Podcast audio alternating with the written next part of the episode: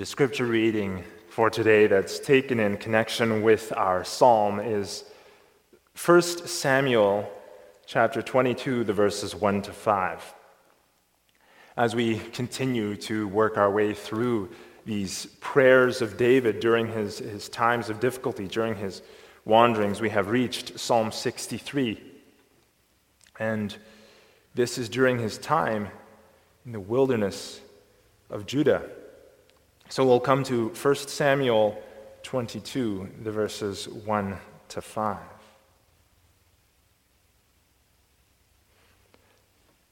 David has just fled from the court of King Achish, who had wanted to seize the opportunity to kill him until he was convinced that David was a madman because of the way that David acted. And then we come to 1 Samuel 22. David therefore departed from there and escaped to the cave of Adullam.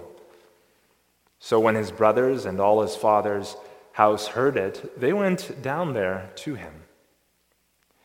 And everyone who was in distress, everyone who was in debt, and everyone who was discontented gathered to him.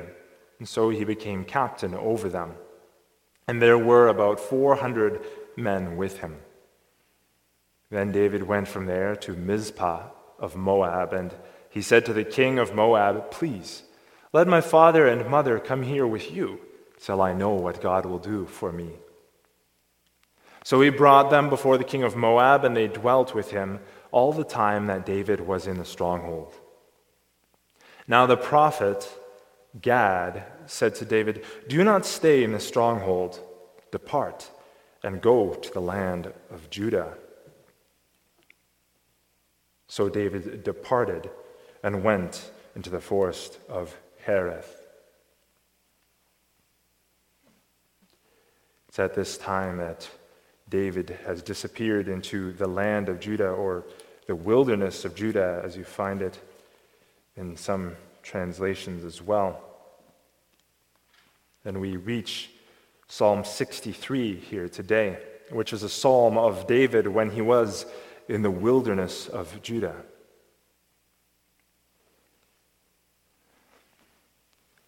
O God, you are my God. Early will I seek you. My soul thirsts for you. My flesh longs for you in a dry and thirsty land where there is no water. So I have looked for you in the sanctuary to see your power and your glory. Because your loving kindness is better than life, my lips shall praise you. Thus I will bless you while I live. I will lift up my hands in your name. My soul shall be satisfied as with marrow and fatness. My mouth shall praise you with joyful lips. When I remember you on my bed, I meditate on you in the night watches because you have been my help. Therefore, in the shadow of your wings, I will rejoice. My soul follows close behind you. Your right hand upholds me. But those who seek my life to destroy it shall go into the lower parts of the earth. They shall fall by the sword, they shall be a portion for jackals. But the king shall rejoice in God. Everyone who swears by him shall glory, but the mouth of those who speak lies shall be stopped. So far, the word of God.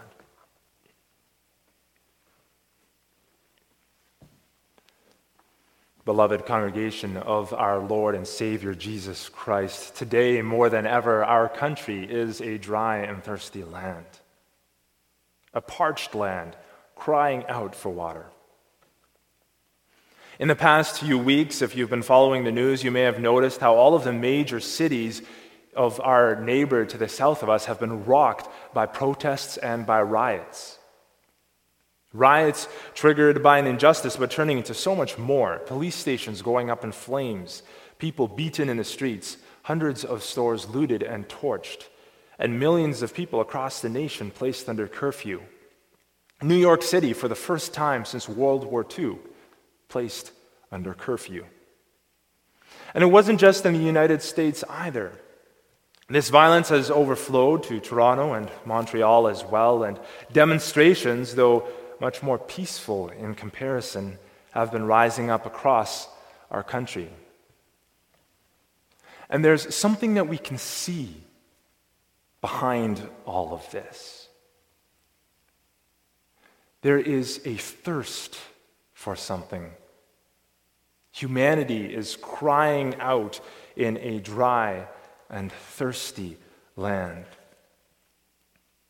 thirsting for justice and righteousness, although they don't necessarily know it, thirsting for God. Because they're crying out for a peace that can only truly be ushered in as the kingdom of God advances. A peace that can only come as true justice flows from the hearts of those who are in authority, transformed by the touch of the kingdom of God in their dealings with those who are under their care. A peace that can only come as hatred and racism and tribalism, among other things, are destroyed under a love that unites men and women of every background, seeing them as created in the image of God.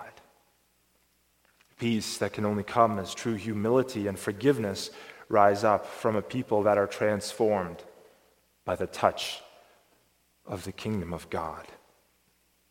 Essentially, a peace that can only come as people are united under the advancing rule of the Prince of Peace. It's with something similar in mind that David writes our psalm today.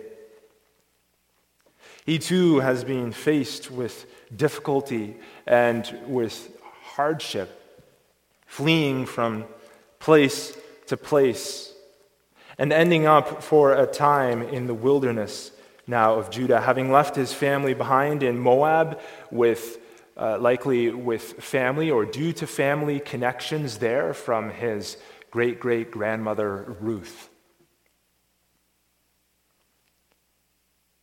And now he is wandering.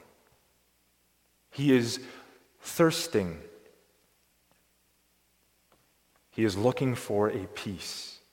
A peace that only comes when he looks in one direction and one direction alone crying out to God, Oh God, you are my God.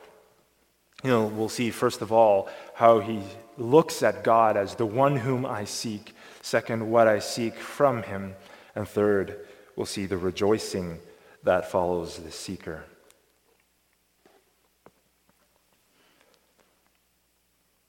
The main driving point of this psalm today is what is humanity looking for in a dry and weary land? Now, David, at this point in time, is running. He is on the run from Saul.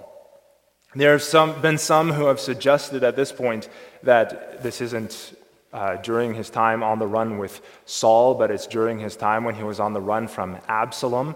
And they look at verse 11 and they point to that reference of him as king there, and they see that as the reason why. They believe that he wouldn't have referred to himself as king during this time. But what you have to remember is that just prior to this, when David was first on the run, he had just fled from Saul to Samuel at Ramah. And while he was there, he would have had the opportunity to speak with Samuel and to ask for advice from Samuel and to be strengthened through Samuel. Samuel was, after all, the one who had anointed him as king. And he would have strengthened him in this promise. He would have reminded him of the goodness and the grace of the Lord and of the Lord's dedication to his promises. That David was indeed anointed as king. We can also see in the second place there that Absalom, when David was fleeing from Absalom, he didn't spend any length of time in the wilderness of Judah as he did during his time fleeing from Saul. Now, when David is here in the wilderness of Judah, it is indeed a, a parched and weary land, this region that he's in. The place that is being spoken of in this psalm is a place that you will find on the west side of the Dead Sea. If you were to look at a map of Israel, you would see the Sea of Galilee to the north, and then running down from there, the Jordan River. And then underneath that, you would have the Dead Sea. And on the west side of the Dead Sea, you had a place that was in the shadow of the mountain. The winds in these days would, for the most part, be coming off of the Mediterranean, bearing lots of water.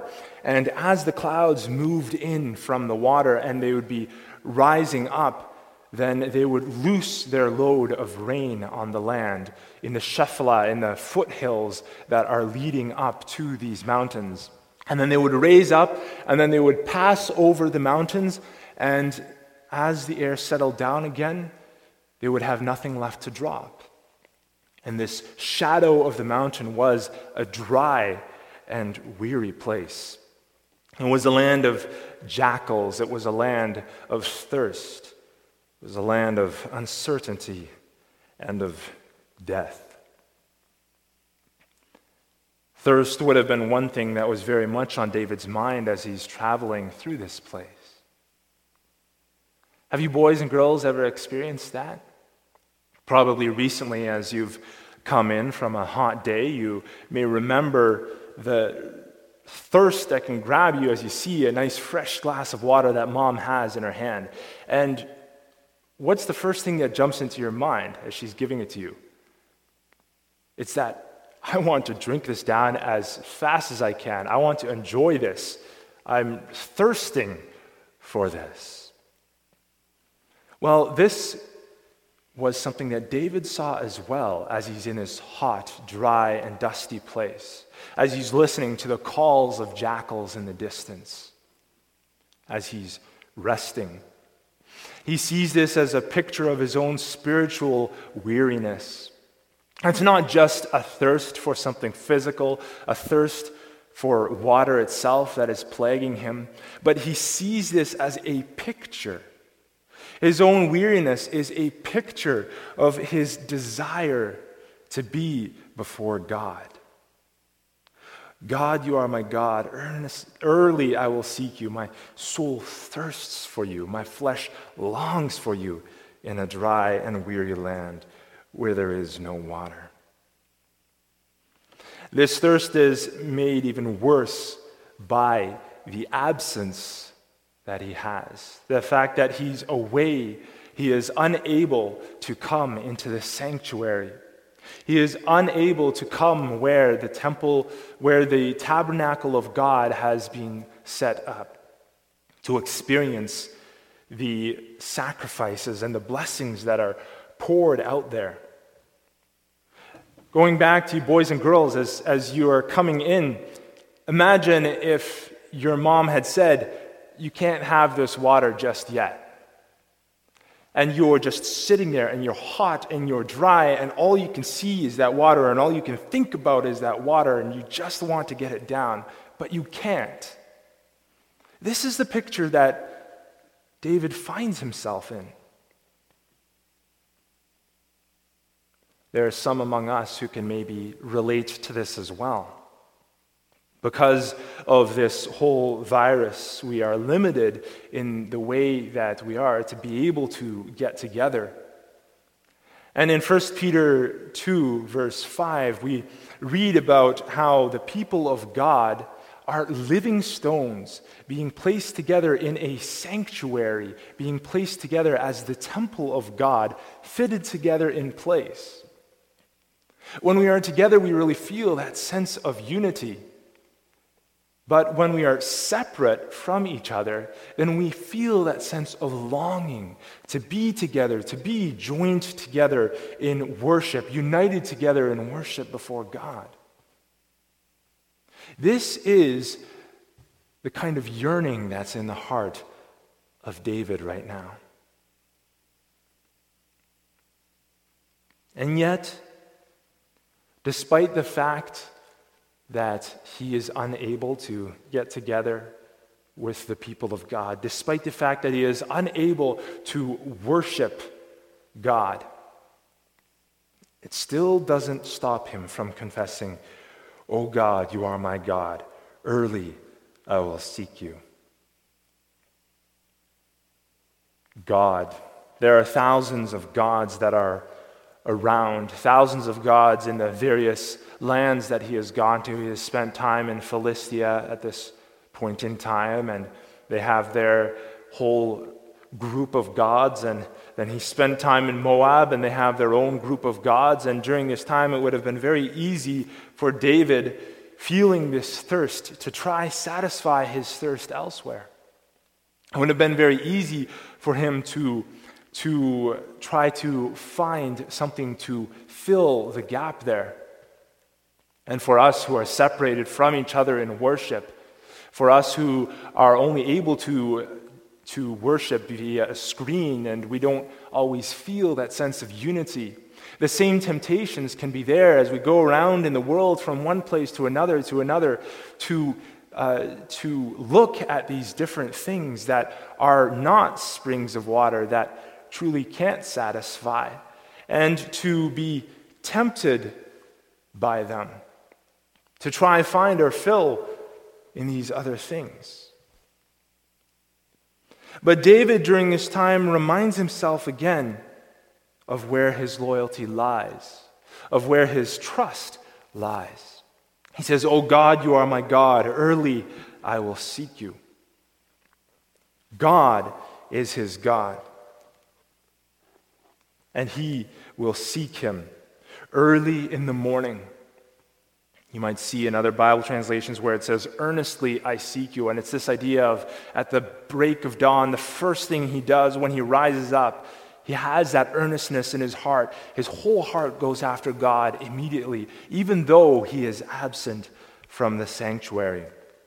Despite Saul's actions and despite Satan's evil, he says in verse 8, My soul follows close behind you. There's an interesting thing that we find there.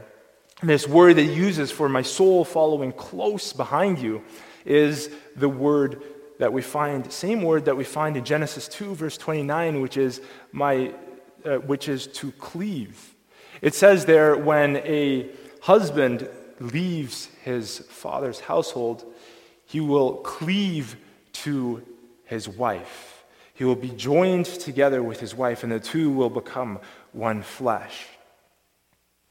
And this is the picture that he's giving there that he will hold to God in a way that cannot be separated, in a way in which nothing can and nothing ought to come between. How is he, able to, is he able to make such a profession? Well, the second part of verse 8. Your right hand upholds me.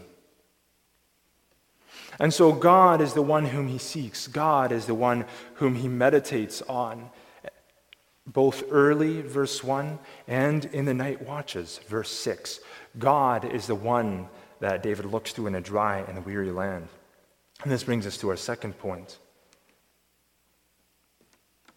So, David at this point is looking to God.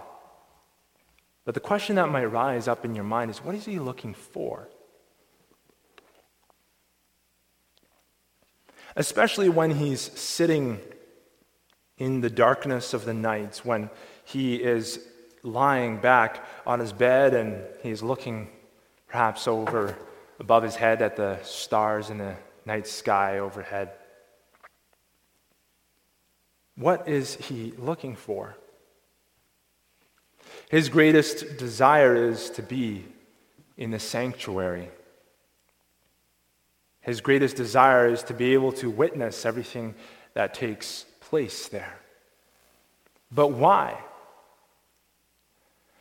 The reason that he feels such sorrow, such thirst when he's apart from the sanctuary is because there in the sanctuary, there in the tabernacle, he sees the means of grace that God has given to his people.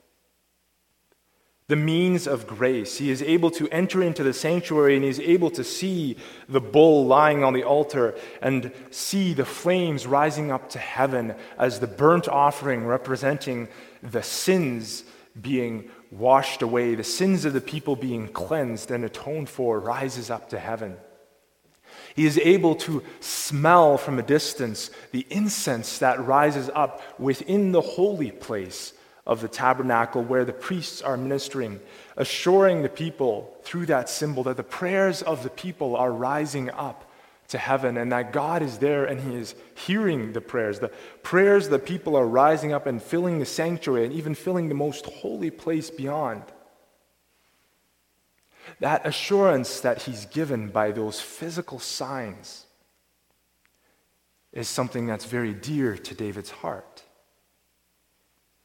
It's dear to his heart because of what we see as the heart and soul of this psalm, verse 3. Because your loving kindness is better than life. It's that word loving kindness which is pictured in all of the sacrifices, in all of the ceremonies that, that God gives, in everything that takes place there. That is the image that's shown to the people there. The word for loving kindness here is the Hebrew word chesed. And it's a Hebrew word that's translated in many different ways, loving kindness being one of the primary ones. But what does it actually mean? What is David looking for that's pictured? The relationship that God has with his people is called the covenant. God has established a covenant as a legal and binding thing between himself and his people. It shows that he will be his people's God and they will be his people. But chesed, or loving kindness, is how to live within that relationship. Covenant is the relationship itself, and this chesed this loving kindness is how to live within that. You see this rising up within the lifetime of David himself when he's dealing with Jonathan. He makes a covenant with Jonathan when Jonathan's the one that's in the position of authority, when Jonathan's the one who has the uh, position of strength.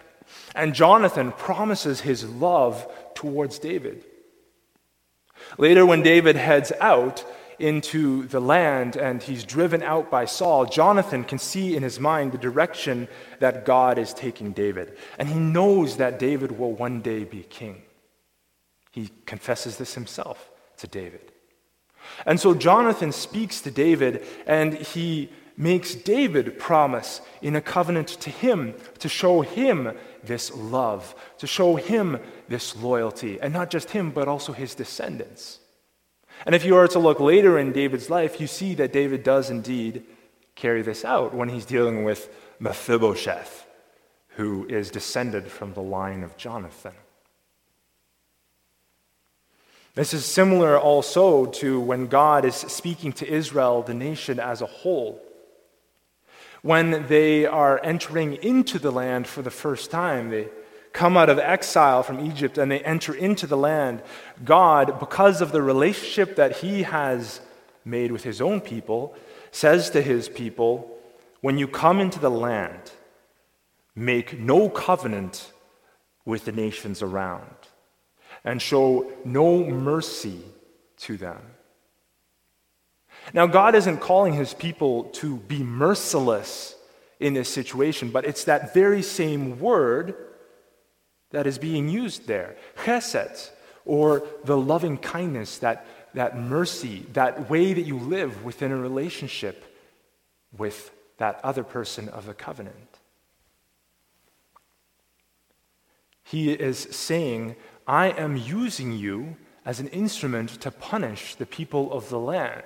And so, if I am using you in this way, and I have covenanted with you, I do not want you to pollute this covenant by having this same loving kindness shown to people that I do not have loving kindness for, but people who I am punishing for their wickedness, driving out of the land for that reason. So that's what's at the heart of this word, chesed, this word loving kindness that David is speaking of here. This is the heart of the covenant, the way you live within the covenant. This is translated in different places as, as mercy, grace, as one who lives this way is, is faithful, loyal, or true. It's kind of difficult to have an English word that sums all of this up, which is why we have all of these other words. Possibly the closest English word that we have is one that we no longer use today when it speaks about leal lordship, L E A L. And that's basically when somebody is taken and swears a vow to follow his, his liege lord in the, in the uh, Middle Ages, when he would follow and he would obey, but he wouldn't just have this person as his leal lord, but it would be leal love that he shows to this person. This love, this faithfulness, this loyalty, this way that he is expected to live within the framework of that relationship. But this isn't something that comes from a subordinate, from someone who's underneath to someone who's in authority. What David is experiencing here is what God Himself gives to those who are under his care. This mercy, this grace, what makes him faithful, loyal, and true. This is what David finds at the sanctuary. This is the image that he sees. This is what he thirsts for. When we look later on in the Old Testament, we can see another picture that's connected to this. There is a river of water in Ezekiel 47. A river of water that flows down from the temple to quench the thirst of the nation. This stream which quenches the thirst of the people of God. This is the chesed. This is that loving kindness that flows from God to his people. This is what is better than life for him. This is what he thirsts for. This is what, when he receives it, what causes him to bless God while he lives, to lift up his hands in his name, to pray to him. This is what satisfies his soul and marrow, his, his soul, as if he was satisfied with food, with the richest of food. This is what gives him peace when he remembers on his bed, when he meditates in him in the watches of the night. This is what gives him safety in verses 7 and 8. When he looks to the Lord, peace and strength. This is better than life for him. For us, we ourselves, when we look at this, we are pointed to the one who is the source of that stream of water that is flowing down from the temple. For the source, Jesus is the spring of living water. Jesus is the one who quenches our thirst. When we are crying out for water in a dry and thirsty land, we look for this loving kindness of God we look for the one to whom the images, the one to whom the means of grace point to. In the Old Testament, it was the sacrifices and ceremonies of the law that pointed as shadows to Jesus Christ. Now, in the New Testament era, as we take part in the sacraments, we see this same thing that's pointing to Jesus Christ. Jesus, the spring of living water. Jesus, the one who is better than life. What this land is looking for as it's living under riots and under rage and under fire and flame is not something that it will find as it compounds pain upon pain. It's not something that it'll find as anger and rage is transferred to the next generation. It passes on pain and anger to the next generation, which passes it on again to the next generation. But this just leads to further burning thirst, further injustice, further inequity. What our land is thirsting for is something that can only be found in Christ. As the kingdom advances, as this chesed, this loving kindness continues to flow out from the throne of God, only then can peace follow.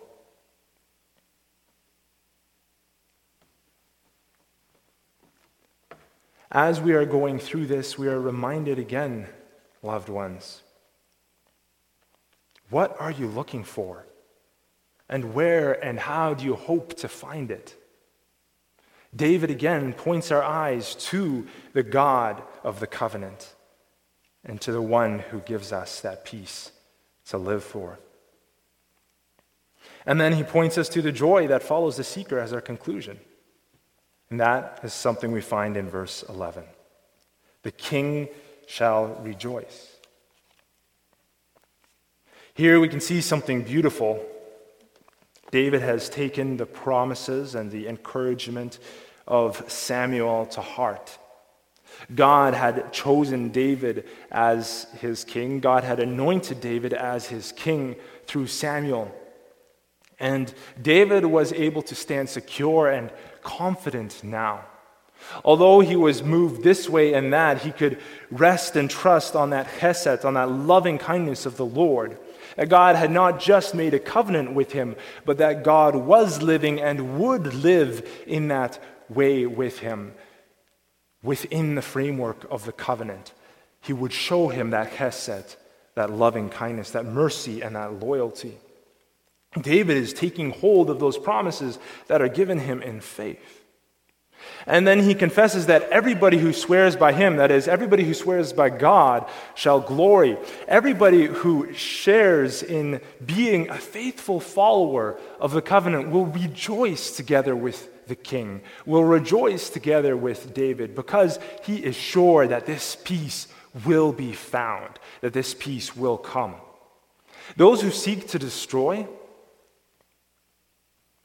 verse 9, will not succeed. Here, David gives a picture of jackals again. Jackals, after a battle, Jackals are, are scavengers in the Middle East. And when you fought a battle, then the losing side would quite often either only be able to hastily bury their dead or maybe even leave them out on the battlefield. And after that, the jackals would come in. And it was a, a picture of great shame, of great dishonor, and of great disgrace to leave the bodies to the jackals. But this is what those who were seeking David wished upon his head. This is what they desired for him, that he would face this destruction.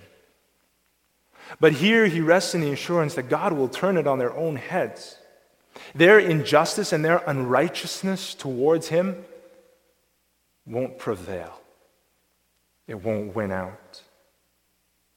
And this is something for us to remember today as well. That although we see so much turmoil and difficulty, it won't prevail. We continue to work and we continue to rely on God as God ushers his kingdom into this world.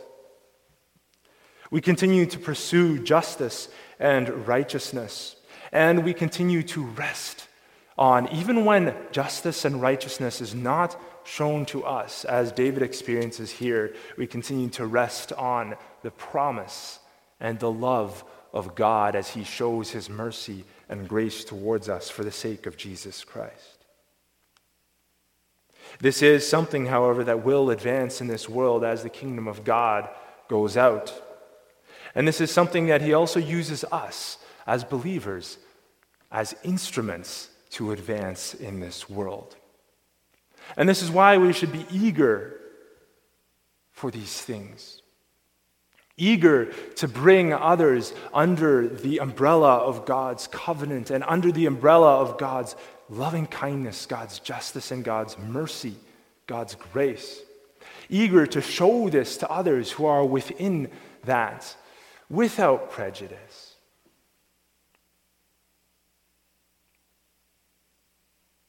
But this isn't something that will happen perfectly in this world. Can be the protest. Well, that is true. But as we taste it in part here, and as God's kingdom advances, even in full, we know that God's loving kindness, that God's chesed, that God's kingdom will prevail in eternity. There's a time when the hatred and the evil that drives the horrific actions that we see around the world right now, not just in, not just in burning and in murders down south and in, uh, in injustice here, even in our home country, but when the evil that drives all of that that is driven by seeds that are planted by the devil who promises peace and claims he looks for justice, but actually stirs up war and strife by perpetuating violence, by continuing violence and leaving violence in its wake for those who have been acted on with violence. This will come to an end and he'll be destroyed. And there will be a spring that comes from the throne. And we read in the book of Revelation how this spring will come from the throne and a river will flow out to all nations. As this comes to an end, people from every tongue and tribe and language and nation will be able to have their thirst satisfied in the streams of water that come from the living God. In the loving kindness and in the mercy David here is a picture again of Jesus Christ. The king shall rejoice. This king, our king, shall be brought to rejoicing at the end of days when the Father turns over the last of the sheep in his kingdom to him when this covenant, loyalty, and loving kindness will be the only thing that remains in this world in the way that people interact with each other, people interact with God, and God interacts with his people. And it's these promises that we take hold of. Just as David was able to take hold of these promises in faith as towards his own kingship, we can take hold of the promises that we are given about Christ's kingship in faith and look for when peace, justice, and righteousness will flow like a river, and there will be no more thirsting. The desert will become like a spring of water. And everyone who is a faithful follower of the covenant, everyone who has been called by God, will rejoice with him because this peace will be found. Amen.